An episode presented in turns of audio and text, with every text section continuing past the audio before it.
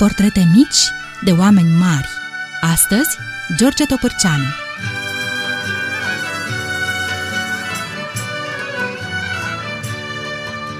Să vedem, recunoașteți scena?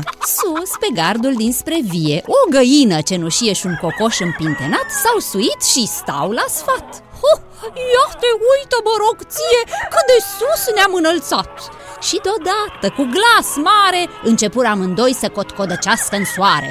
Nimeni nu mai e ca noi! Nimeni nu mai e ca noi! Dar de sus, din corcoduș, pitulându-se între foi, Mititel și Jucăuș le-a răspuns un pițigoi. Câți ca voi! Câți ca voi! Poetul care a scris versuri hazli și fabule cu tâlc și parodii uneori mai cunoscute decât operele parodiate, George Topârceanu este ardelean prin obârșie, muntean prin naștere și moldovean convins la maturitate. Iată povestea lui. În primăvara lui 1886, pe 20 martie, la București, se naște George, al doilea copil al familiei Topârceanu. Părinții lui erau meșteșugari, tatăl cojocar și uneori țârcovnic, adică îngrijitor de biserică, iar mama țesătoreasă de covoare. Bună țesătoreasă de vreme ce șapte ani de zile predă acest meșteșug copilelor orfane de la azilul Elena Doamna din București. Pentru că părinții săi erau mereu pe drumuri ca să-și vândă mărfurile, George își începe școala la București, o continuă în Argeș, în satul Șuici, apoi se întoarce din nou la București, se înscrie la liceul Matei Basarab, apoi iar se mută la liceul Sfântul Sava. În clasele primare scrie un poem, care însă a fost primit cu răceală de colegul pe care îl mituise cu o peniță și doi nasturi ca să-l asculte. Dar nu se lasă și în liceu își face debutul în revista umoristică Belgia Orientului, semnând cu pseudonimul G. Top. Urmează alte articole umoristice în mai multe reviste de gen până în 1909, când parodia sa Răspunsul micilor funcționari, publicată în viața românească, îl aduce cu adevărat în atenția lumii literare. Criticul literar Garabeti Brăileanu îl cheamă la Iași pe Topârceanu și oferă postul de subsecretar de redacție la Viața Românească. În 1911, Topârceanu, plecat pentru trei zile la Iași, rămâne în capitala Moldovei pentru 25 de ani.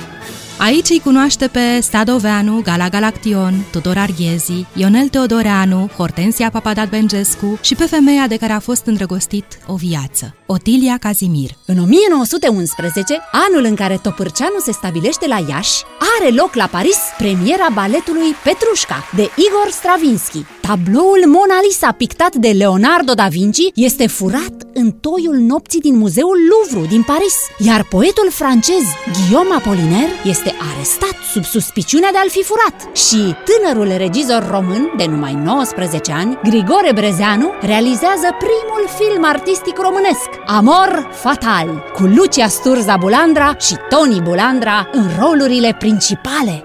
Top! Așa cum îi spunea Otilia Cazimir lui Topârceanu, nu era un bărbat frumos, dar era șarmant. Ionel Teodoreanu povestește despre el În buzunarul de la piept al întârziatei sale tunici liceale purta pieptene și oglindă rotundă, pe care le întrebuința mereu potrivindu-și ba cărarea, ba meșa de pe frunte, ba cravata, ba pieptănătura sprâncenelor. După cum și tocurile femeiești înalte ale ghetelor lui avea picior de femeie, minuscul, dovedeau că urmașul lui Ahile nu era vulnerabil la un călcâi, ci la a.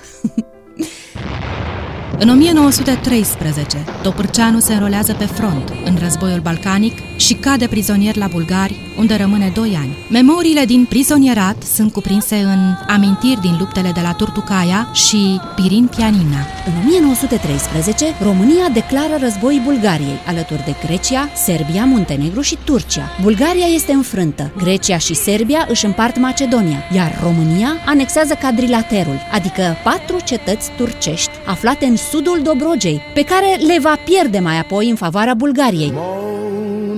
În 1940, pictura Mona Lisa a lui Leonardo da Vinci a fost recuperată la Florența, după 2 ani de la furtul ei din Muzeul Louvre, din Paris, în timp ce Vincenzo Perugia încerca să o vândă, iar Italia returnează Mona Lisa Franței. Topârceanu debutează în 1916 cu două volume, balade vesele și parodii originale. Continuă cu balade vesele și triste, Migdalea Mare, Rapsodii de vară, Rapsodii de toamnă, Balada munților, romanul Minunile Sfântului Sisoe.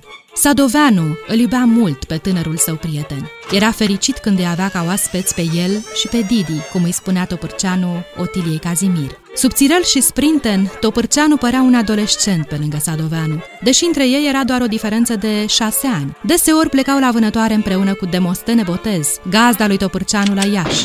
În povestiri vânătorești, Topârceanu amintește întâmplările hazli ale celor doi prieteni, el și Sadoveanu, la vânătoare și la pescuit.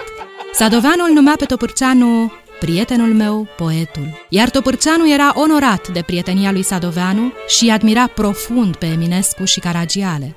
Despre Caragiale, Topârceanu spunea Este cel mai mare artist al prozei noastre literare. Minte ageră, spirit lucid, meșteșugar incomparabil. Un mare artist al poeziei lucrurilor mici este însă Topârceanu, cu asta balada unui greier mic, cunoscută de toate vietățile de pe meleagurile noastre.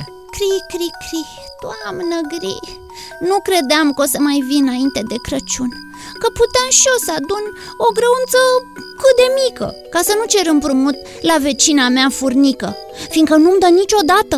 Și apoi umple lumea toată că m-am dus și am cerut.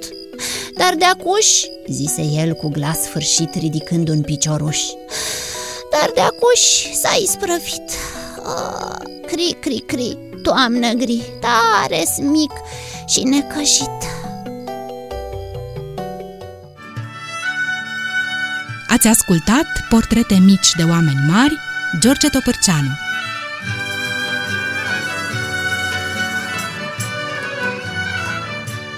Au adunat toate acestea privind prin sufletul timpului cu dragoste și bucurie ale voastre prietene Lelia și Dana și de v-a plăcut, vă așteptăm din nou cu o altă poveste mică despre un om mare. Să trăiți frumos!